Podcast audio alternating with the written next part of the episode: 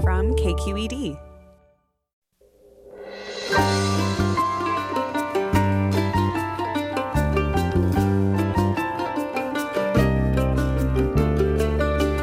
I'm Michael Krasny. Coming up next on Forum, defund the police may be a new rallying cry, but according to Harvard historian Khalil Gibran Muhammad, black reformers, scholars, and activists have been calling out systemic racism in law enforcement for at least 100 years. We'll talk to Professor Muhammad about historical attempts to root out the use of excessive force, racial profiling, and other unconstitutional policing practices, and obstacles to reform. And we'll also discuss whether we as a nation are ready to accept an alternative vision of policing. That's next, after this news.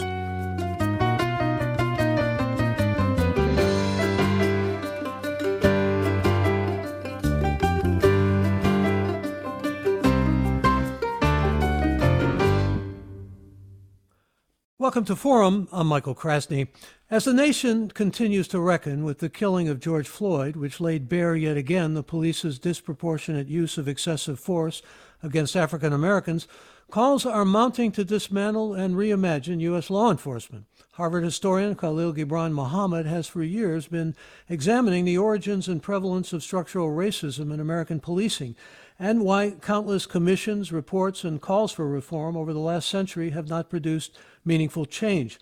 Professor Muhammad, who is the author of the groundbreaking book, The Condemnation of Blackness, joins us to discuss what it would take to reconceive law enforcement in the United States. And welcome, Khalil Gibran Muhammad.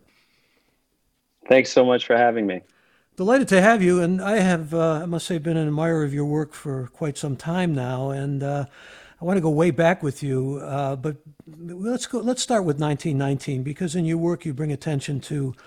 Uh, many people know the Emmett Till case, but they don't know the case of uh, Eugene Williams, a 17-year-old boy who was stoned to death for actually swimming in what was deemed to be uh, the wrong part of Lake Michigan. And as a result, there was mob violence and uh, there was black protest. And the result, well, the result was uh, a, a, city commission report that found systemic racial bias. This is 1919.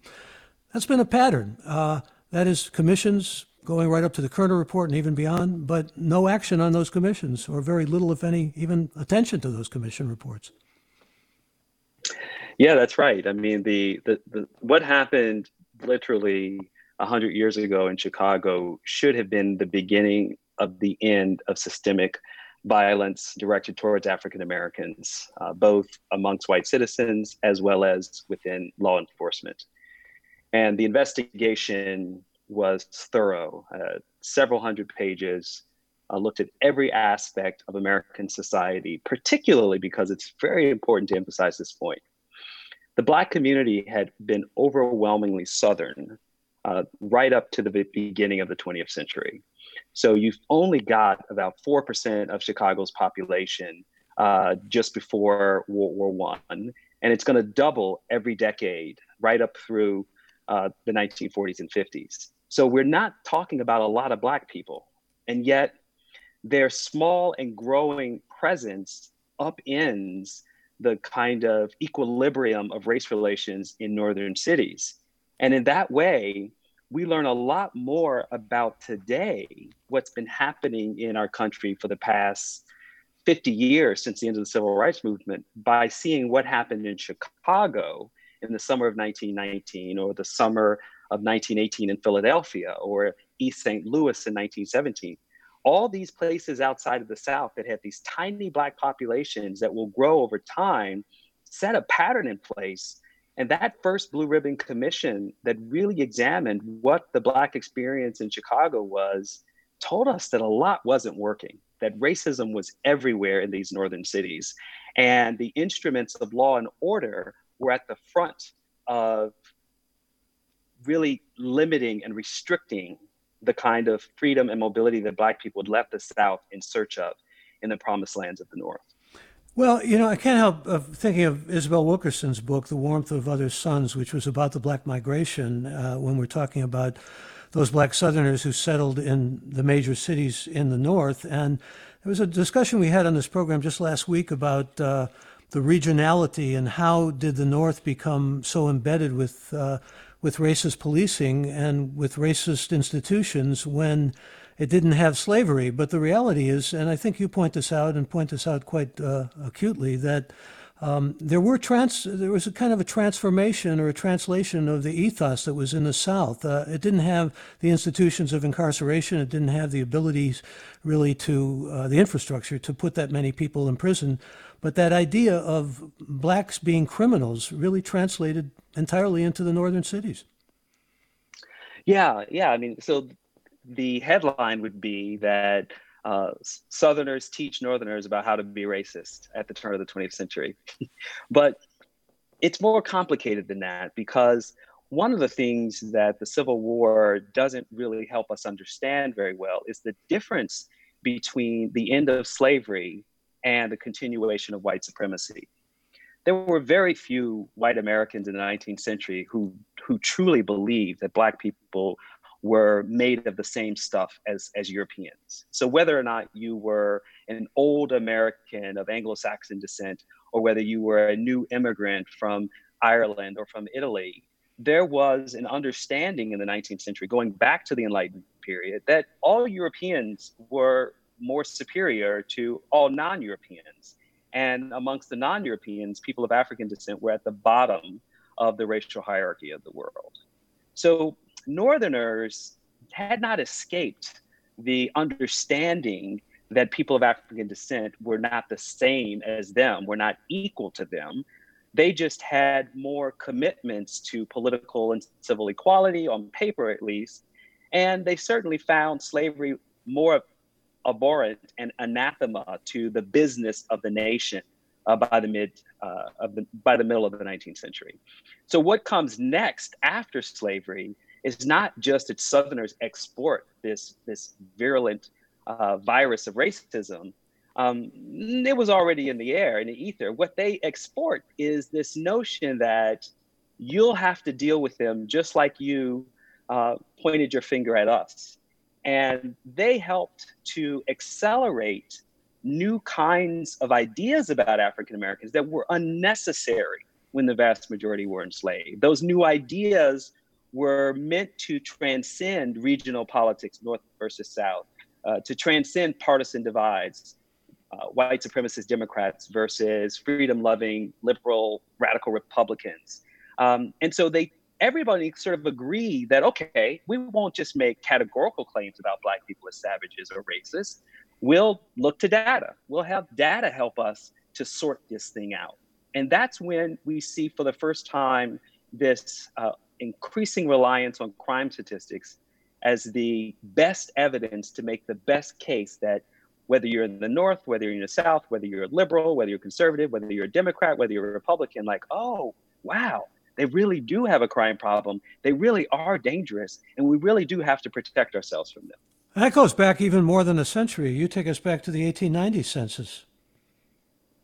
Yeah, yeah. Well, the 1890 census is the very first census that has the kind of national credibility to uh, convince this con- to make this consensus work.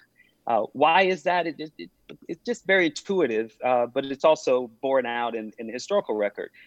So the South is devastated. Infrastructure is completely destroyed as a result of the Civil War. So when the 1870 census is taken, there's a lot of uh, guesswork and sampling that is just not reliable. Same is true for the 1880 census. And so by 1890, the South has begun to recover. The New South is emerging. Places like Atlanta uh, become kind of the pride and joy of, of the former Confederates who are now not only getting in the industrialization game because uh, they had been focused on plantation uh, slavery, but they're also starting to build these Confederate monuments. They want to recover their history. They want to tell a different story of who they are. So the 1890s is a really big deal. It, it also happens to be 25 years after the end of slavery. It's a perfect generational moment. And so the census is much more authoritative. The South is back on its feet. And the idea now is that you could look at an entire generation of African Americans that had never been enslaved. And you could ask, kind of like a, a, a perfect natural experiment like, oh, what are these people capable of when they've been on their own as compared to what they are capable of when they've been enslaved? And so that 1890 census was uh, high, highly anticipated, and its results uh, were disseminated far and wide. And what did it show? It showed that uh, in the crime statistics, for example, that Black people were 12% of the general population, but they were 30% of those who were incarcerated, serving time either in a prison in a formal sense behind bars or in a prison farm or on a convict lease term. All of those were counted in that uh, 30% number. And that became the headline for a new normal about saying now we have objective evidence. The numbers speak for themselves. Here are the facts. And the facts tell us that Black people have disproportionate crime rates, and those disproportionate crime rates are evidence of a biological or cultural problem. Kind of depends on who's the speaker as to how, what they blamed it on. But everyone agreed that the numbers were real, that they were verifiable, that they demonstrated danger with the presence of Black people.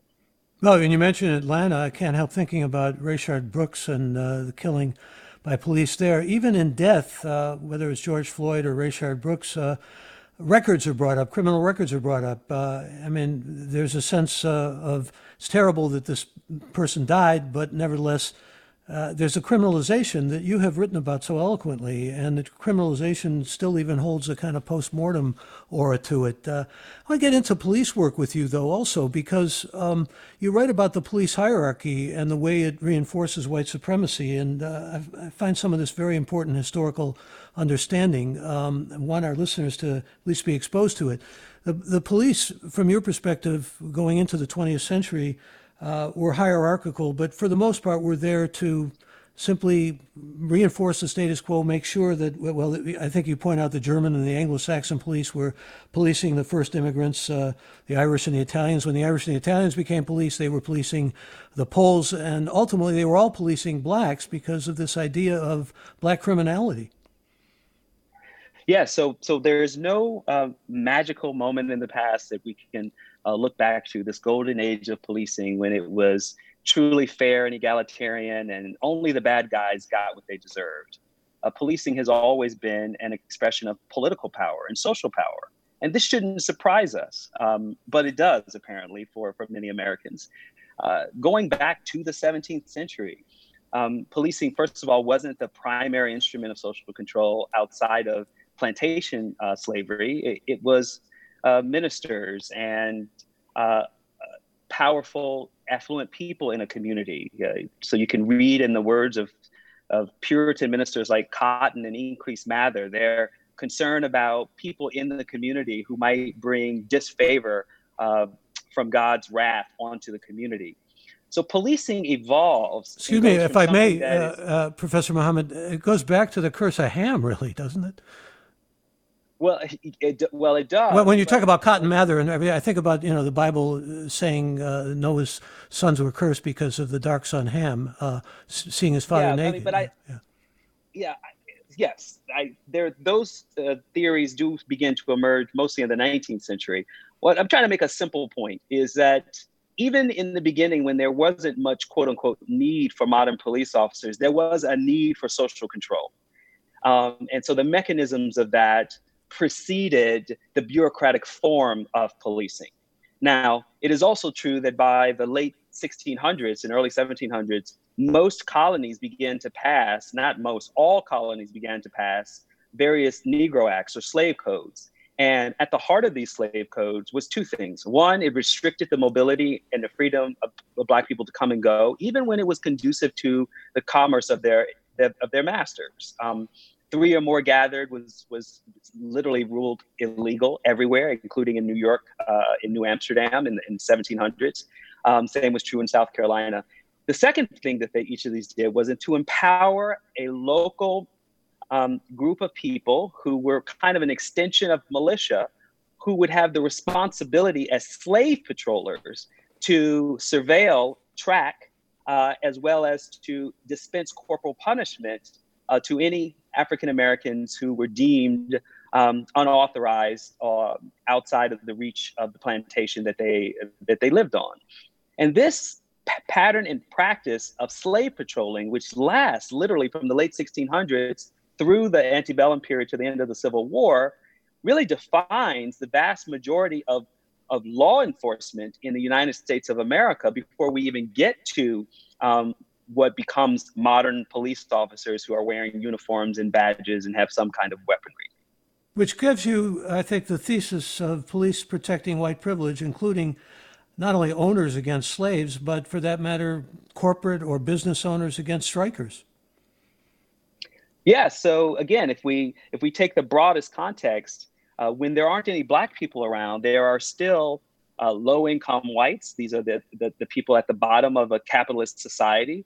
Uh, there are political dissidents. Uh, there are people who are challenging political authority and challenging the ways in which their lives are being cheated from the spoils of their economic output. And who are the people who enforce that inequality? The police.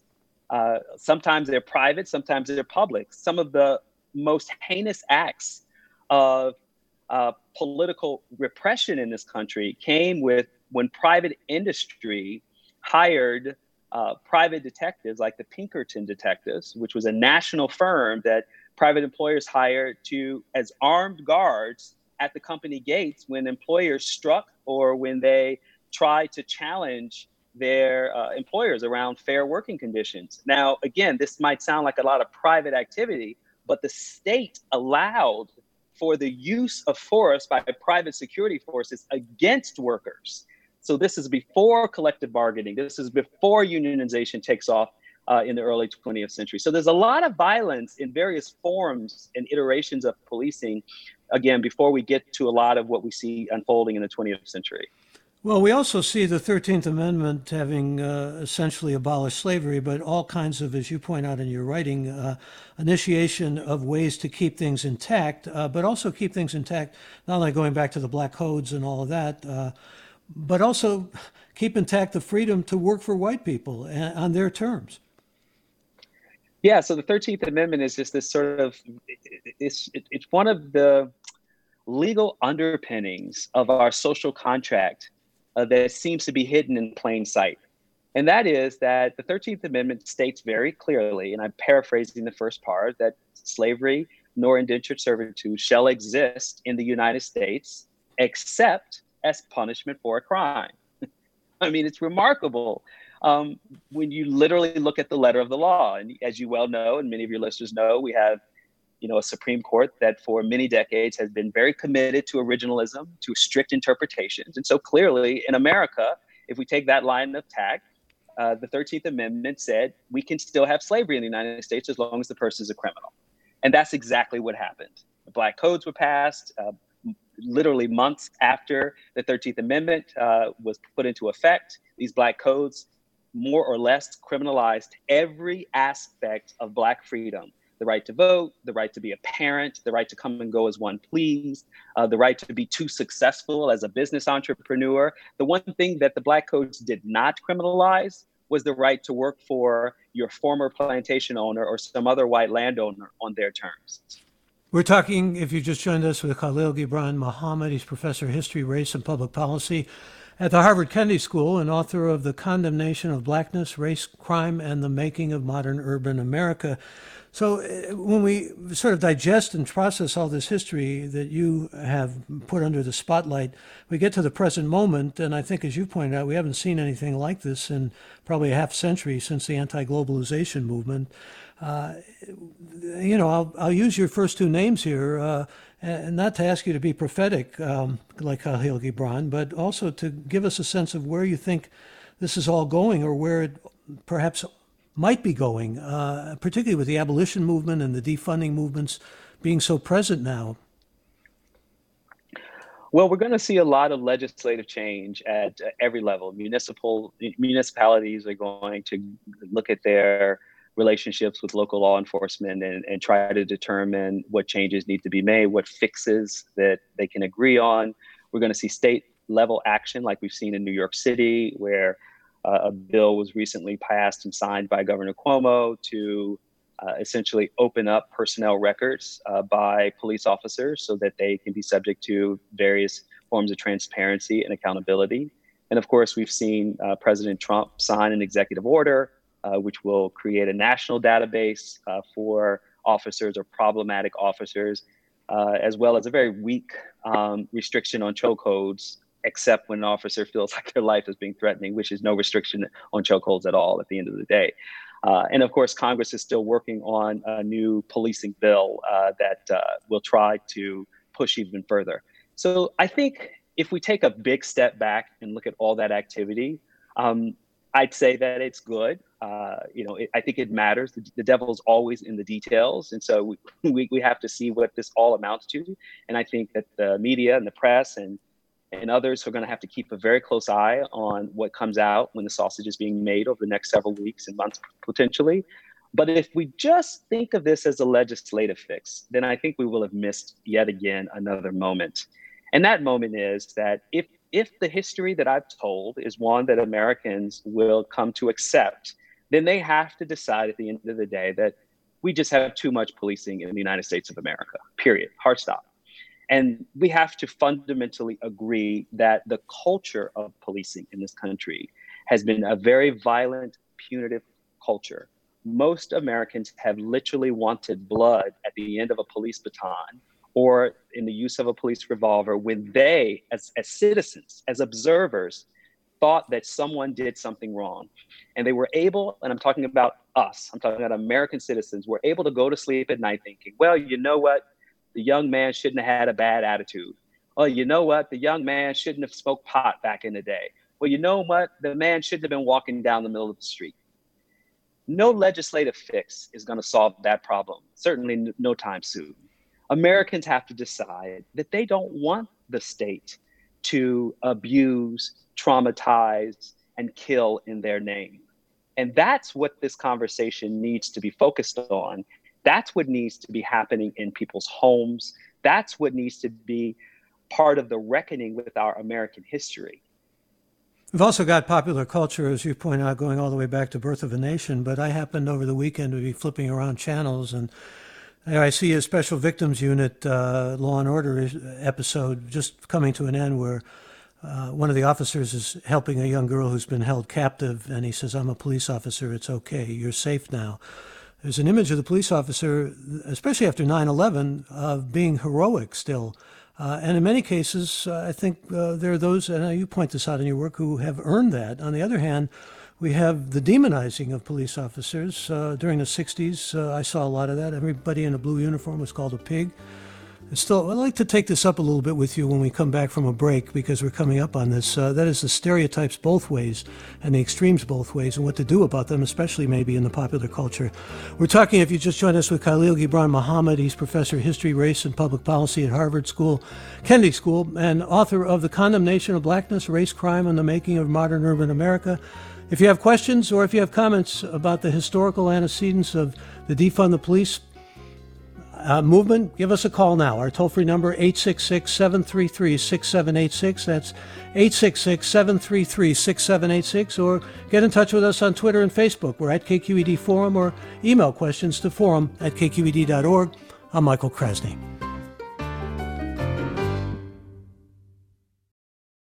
You're listening to Forum, and our guest this hour is Khalil Gibran Muhammad. He's professor of history, race, and public policy at the Harvard Kennedy School. He's the author of The Condemnation of Blackness, Race, Crime, and the Making of Modern Urban America.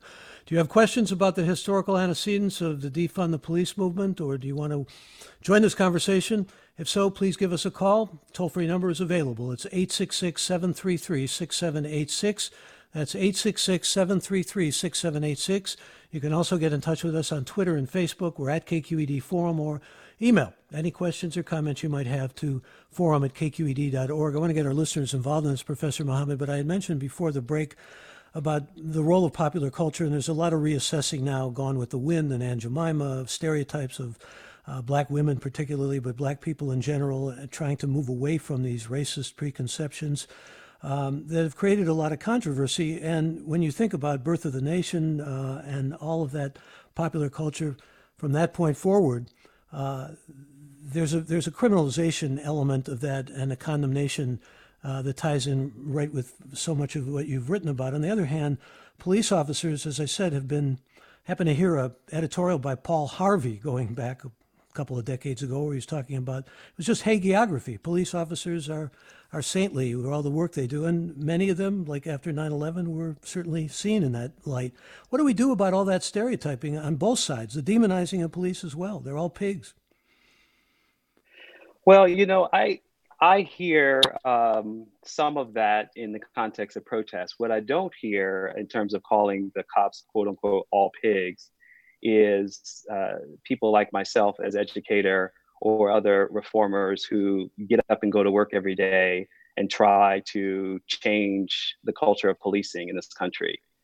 So I don't think it's a fair comparison between all the inputs of anti-black racism in, our, in the iconography of this country in the standards of most corporations that prey on low income people, overwhelmingly black and brown in this country, to make a fast buck, um, or the corrupt, I shouldn't say corrupt, the legal and extra legal real estate practices that undervalue black property or try to restrict access of black home buyers into white communities.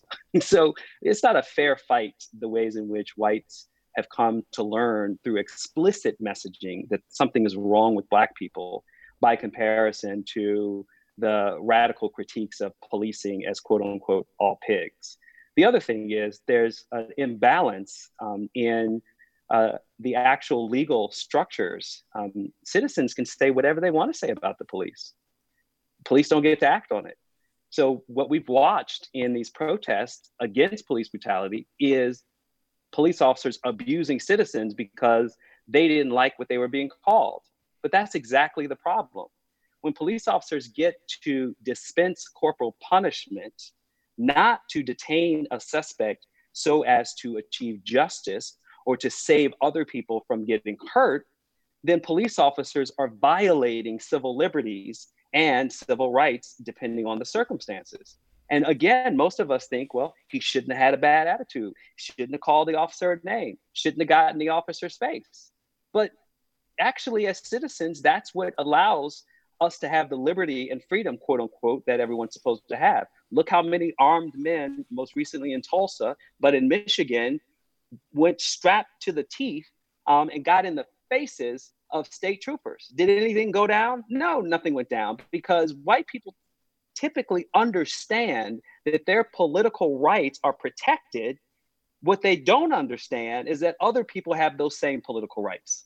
And as long as politicians aren't incentivized to act on the egalitarian rights that we all profess that we believe in, then we're going to see people having a false equivalency argument that Black people owe um, police officers some kind of respect. No, what they owe police officers is the the duty and right to do their jobs and not to impede them doing their jobs. But when they are corrupt or behave in criminal ways, then all bets are off. Let me read a tweet that's come from a listener named Craig who says, Would Dr. Muhammad comment on the idea of making police departments meet minimum international standards for human rights, as do most liberal democracies? A new study from the University of Chicago has found police in America's biggest cities are failing to meet basic international human rights standards when it comes to the use of lethal force.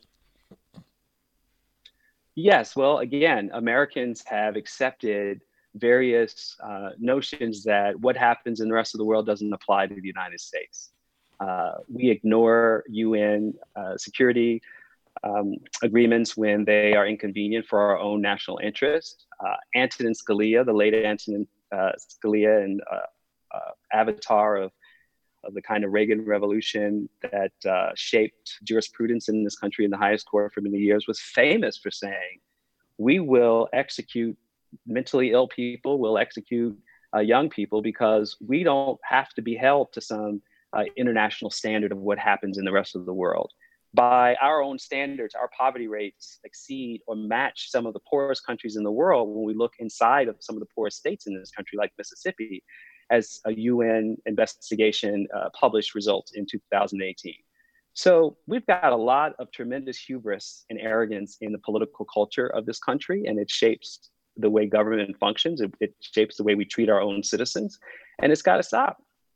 Talking again with Khalil Gibran Muhammad. His book is The Condemnation of Blackness, Race, Crime and the Making of Modern Urban America, and he says uh, uh, that if you um, want to have police reform themselves, uh, you're talking about, I think I have this right, uh, you said this on a couple of occasions, it's like uh, talking about the fossil fuel industry solving the climate change crisis. But I want to go uh, also to get your thoughts about something else that I think is of real importance here, and that's back to the idea of popular culture. But before I do that, I want to find out what happened to you personally, because you were in Philadelphia. You were in a, essentially a protest with the Black Student Union. I believe I have this right, and there were some free newspapers that you felt were certainly against what your protest was all about, and so you took the free newspapers. Were confronted by a police officer, and uh, the police officer, what said in court, you. wha- sort of defied the fact that how, how come you don't have a record or words to that effect? Do I have that right? Uh, most of it. Um, so I, I was detained uh, while participating uh, in a campus-wide protest led by the Black Student Union. We had uh, been uh, frustrated by several attempts to get the editorial board of the student newspaper to change its policies about conservative ideas, mostly anti-black ideas. Black students don't belong here. They're not as smart. Affirmative action is a joke. There's a double standard. They get away with things. White students are going to be this is the kind of thing. So I didn't want to just say conservative as if this was just some kind of partisan ideological thing. We actually were being subjected to uh, anti-black speech in the student newspaper that all of us read because that's how you got jobs. And I was uh, entering my senior year when all this was happening. So, because the student newspaper refused essentially to respond to first our requests, later our demands, we thought as an act of protest, we would just take all the free newspapers. You know, they didn't cost anything, but we thought maybe they'll listen uh, if nobody gets to read the newspaper today. In hindsight, as a you know, 48 years old, looking back on it, I wasn't thinking a whole lot about First Amendment rights and how sacrosanct they are, uh, and, and, none of us were. But nevertheless, uh, a cop runs into me, tells me to stop and drop the papers. I say, These are free papers. Um, why should I stop? And so eventually uh, he hits me with a baton. I'm taken into custody. I'm sitting in the local precinct on campus, and uh, they find out it's a student protest. I'm released. I get sent to the hospital. Um, and the, the, university is now upset that uh, the students, like myself, were treated this way. At an arbitration with the officer being represented by, I believe, the Fraternal Order of Police, but it could have been another union. During the arbitration hearing, I was told by the university counsel that the lawyer would probably try to rattle me so as to show my true colors in this meeting. By that time, I'd graduated with a degree in economics. I was working at a big six public accounting firm. Um, I mean, so you know, even even the choice that I'd made as a career didn't match whatever stereotype the uh, lawyer wanted to portray. Nevertheless, um, he got frustrated in the meeting. I kept my cool, uh, explained why I did what I did, what was going on, and he yells across the table at some point uh, in the meeting, uh, "You should have a record." And uh, it, it hit me immediately that he was frustrated because he couldn't get me to act out, and he couldn't point to something in my past that would discredit me and then would justify the way the officer treated me. Just like George Floyd's prior criminal history somehow is supposed to justify his dying uh, in Minneapolis uh, a month ago, or just like uh, Arbery, Ahmaud Arbery running through a, a, community of mostly whites being chased in a pickup truck by two white racists, uh, shoot him down the street because they think he fits the description of somebody uh, who might have been prowling around the neighborhood. Uh, I mean, even if even if it were true that Arbery had ill intent, um, he wasn't running down the street with sheetrock under his arm. So this you want to make you into a lawbreaker, somehow, basically, and and yeah, uh, yeah, One, yeah, yeah, exactly. So what what happened and to so, that officer? So the cop, I, I, yeah. Yeah, so the, the officer was, uh, you know, I actually don't know. Um, I, I don't want to make anything up. Only thing I remember from that day is that uh, he apologized to me. He was embarrassed by the way the lawyer behaved. Um, and he had probably had a moment of reflection himself over time that, you know what, I probably overreacted. Uh, none of us really knew what was going on. And, you know, I wish it hadn't gone down like that. that. That would be my guess. Certainly he apologized to me. I never heard from the lawyer again. Well, it helped shape you. I think it was a seminal experience in many ways from what I've read about it, uh, what you said about it, and what you've just related to us narratively. Is there also, though, a sense uh, you mentioned police unions. That the the crux of reforming police has to do with the role of the unions, the police unions. Oh yeah, beyond a doubt. Listen, um, and this has been a sticking point. Uh, I can tell you, as someone who uh, is on the board of a nat- the largest national criminal justice reform organization in the country, the Vera Institute of Justice. Um, you know, for 50 years, this organization has worked within the criminal justice community, offering technical assistance and, and, and various reforms that would improve outcomes for everyone less racism, less abuse, more legitimacy. That's been kind of the nature of the reform effort for decades, and the Vera Institute has been part of it. But the Vera Institute itself has not solved the, the riddle of collective bargaining rights.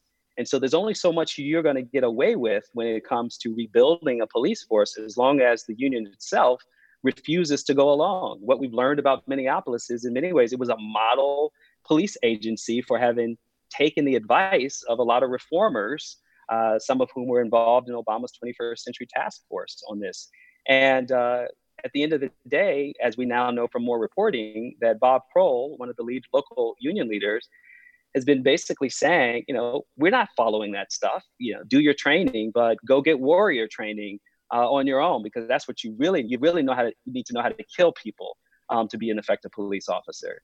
So until we deal with the reach, influence, and protections that police officers shouldn't have because they have a monopoly on violence and a state authority to use it, we're going to continue to see roadblocks to significant reform.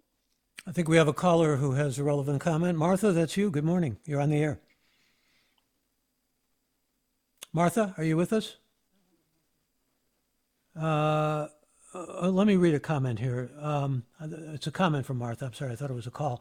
Police do not seem to have the mindset to be a part of the solution. Perhaps they should be disbanded or given a six month notice of furlough, after which they can apply on the condition that they pass a character and fitness test. This approach is similar to what happened to teachers and air traffic controllers and other public servants who went on strike. Attorneys have to pass a character and fitness test after they pass the bar exam. Character and fitness are essential in public servants. Passing a weapon skill test is not enough. Your thoughts, Professor Muhammad?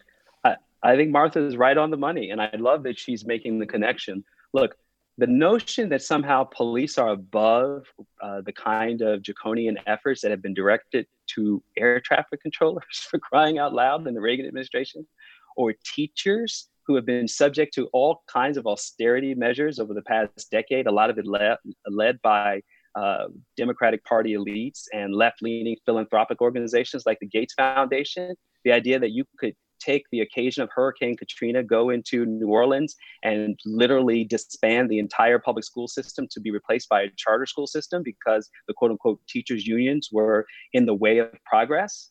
So, how in the world did police officers become such a protected class of workers, of public servants in our society except for the kind of fear mongering and crime moral panics that have been going on around black people or brown people or Mexican rapists and criminals, this kind of stuff, this law and order uh, rhetoric that's been deeply influential in our political culture for the last 50 years. So Martha's right. Everything should be on the table.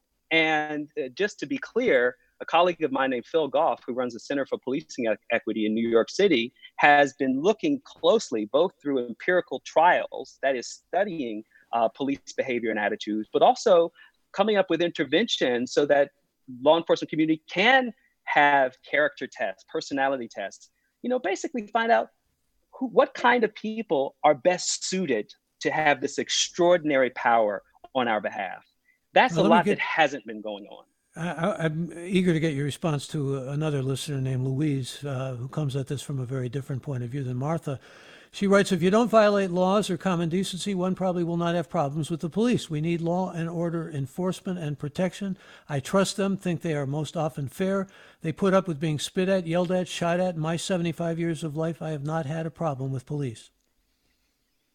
What would you say to Louise? Well, yeah. So I, well, I would say to Louise that uh, there are good people who work in all kinds of uh, environments that are not built to deliver health for the rest of us. So, you know, Louise might think that coal miners should have their jobs back, despite the fact that the fossil fuel industry is literally killing the planet. Louise might think that doctors should continue to cater to uh, people with private and employer based healthcare rather than making sure that everyone in this society has a decent shot at being able to see a doctor and not have to go to the emergency room. Louise might think that, you know, all these great teachers in our country um, are all working from perfect curricula when in fact we know that uh, a lot of curricula in this country is broken, and we know that a lot of resources aren't working. So you can have quote unquote good people, and Martha can have an, I'm sorry, Louise can have uh, an experience of never having been subjected to uh, abusive policing, and and policing still be a industry that is broken, uh, and that uh, it is producing toxic outcomes in our society. Another listener, Beth, writes I grew up hearing the term peace officer versus police officer, which made a huge difference in the way people viewed the role of the officers. Less fear, more community support for funding programs that made for a healthier community, which in turn required fewer officers and saved money. Professor Muhammad. You know, I'm a historian, so I, I don't really know. Uh, I mean, people might call police officers whatever they want to call them, but uh, peace officer is not a meaningful distinction in terms of the organization and structure of policing in America. There are a lot of police officers and members of law enforcement that talk about community policing, for example. Uh, these are variations on a theme. And the theme is essentially that we're going to basically do mostly what we want to do, but we're going to play nice as much as possible or when it's convenient to do so. Let me give you an example. Uh, in the 1940s and 50s, New York City began to pioneer uh, something that they didn't call community policing, but that's exactly what it was. They began to set up police athletic leagues. They wanted to spend time with Black youngsters in the city to, to get to know them.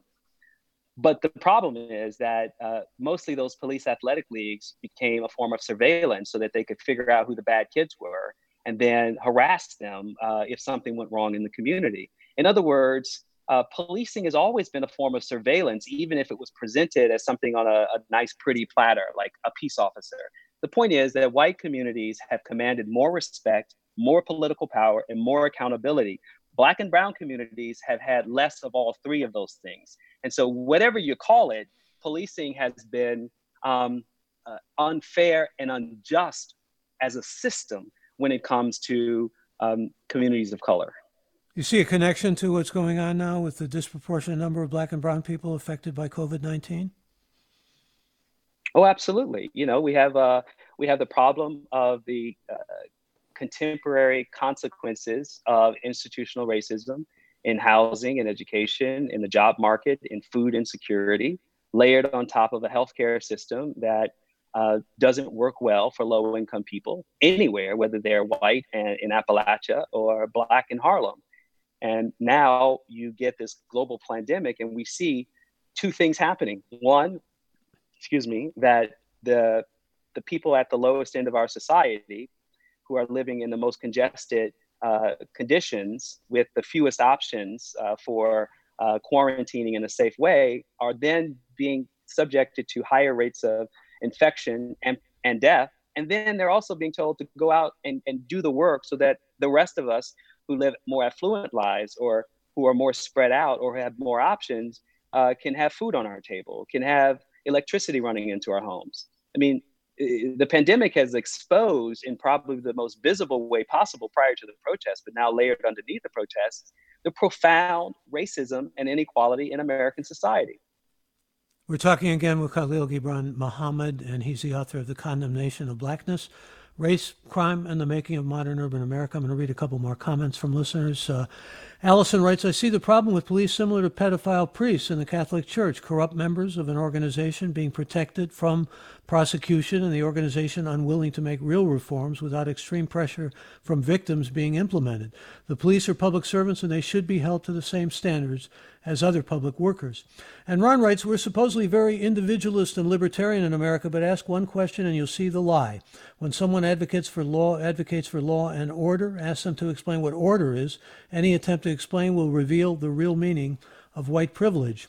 And a tweet from Michael with a question for you, Professor Muhammad. Michael says, I've read that gun control laws of the 1800s were designed to disarm black people. What is your take on that?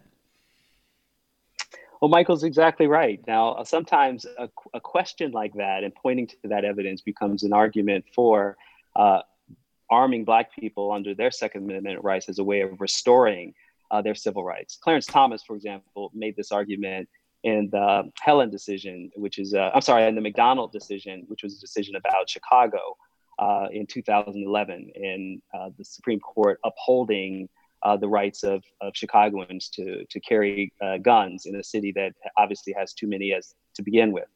So he's right. Black people were disarmed in the 19th century. Uh, they were stripped of their Second Amendment rights at the end of slavery um, across the South. Now, there's some complications in that history, which you know go on for another time. There were local black militia for a time during the Reconstruction period, but more or less by the 1890s and the turn of the 20th century, those black militias were uh, disbanded by various state governments, and black people were systematically disarmed um, in terms of public policy.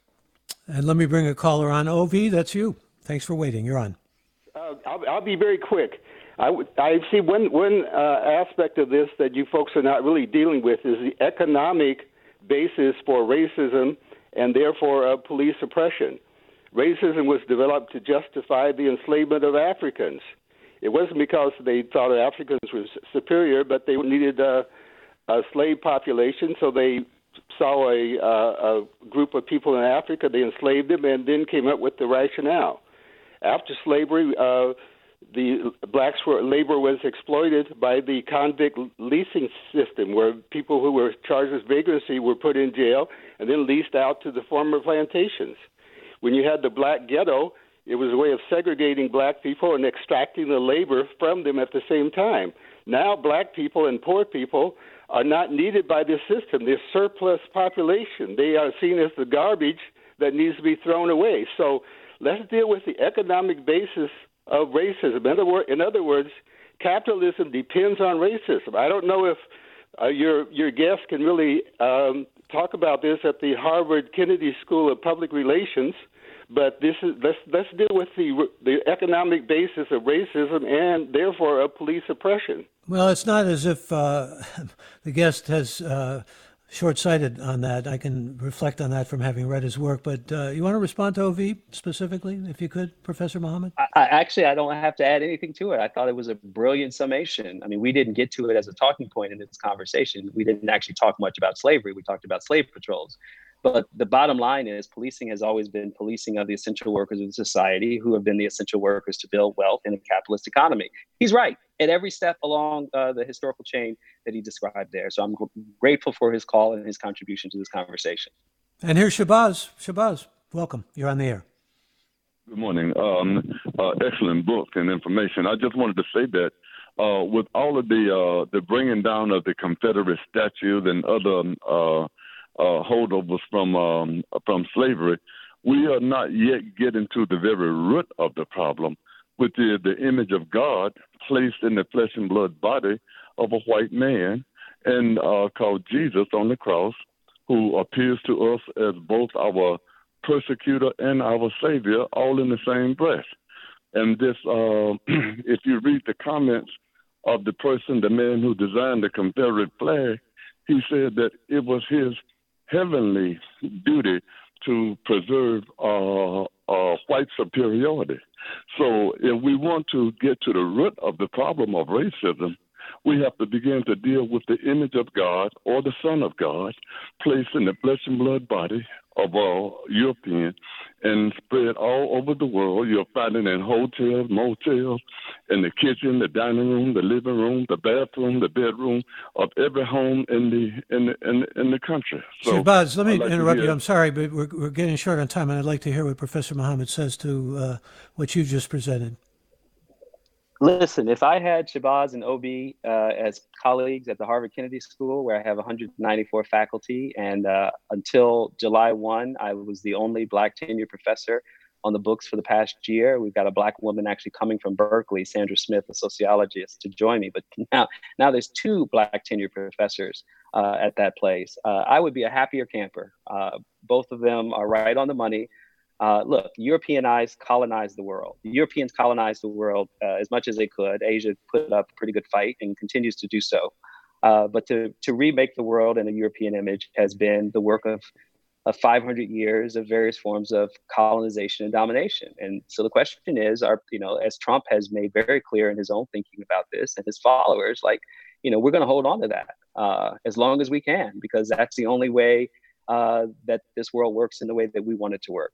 Other listeners on this call, if they want a, a, different world to be for the 21st century, they're going to have to give up some things. Does that include, uh, we've got seconds left here, but getting back to popular culture, we have to see major changes there as well? Yeah, yes. Yeah, yeah. So uh, Rashad Robinson, who heads the Color of Change, uh, did commissioned a study from the University of Southern California a couple years ago, and they came out with a report that pointed out the harmful effects of shows like Cops. Cops is now no longer on the air. That's a good thing. I mean, it's just a good thing. Here's a show that, if nothing else, is a form of entertainment preyed on low-income people as caricatures that that we ought to laugh at. I don't. That's not the kind of society that I want to live in. Professor Muhammad, good to have you with us. I appreciate you and your work. Thank you so much. Thank you for having me. It's Khalil Gibran Muhammad. He's professor of history, race, and public policy at the Harvard Kennedy School and author of The Condemnation of Blackness, Race, Crime, and the Making of Modern Urban America. And you can always let us know what you think about what you hear on Forum by emailing us, forum at kqed.org. And uh, we'll be talking tomorrow with Janet Napolitano, who is leaving her position as president of the UC system and will be retiring officially in August. Thank you for being a part of this morning's program, and for all of us here at KQED Public Radio, I'm Michael Krasny.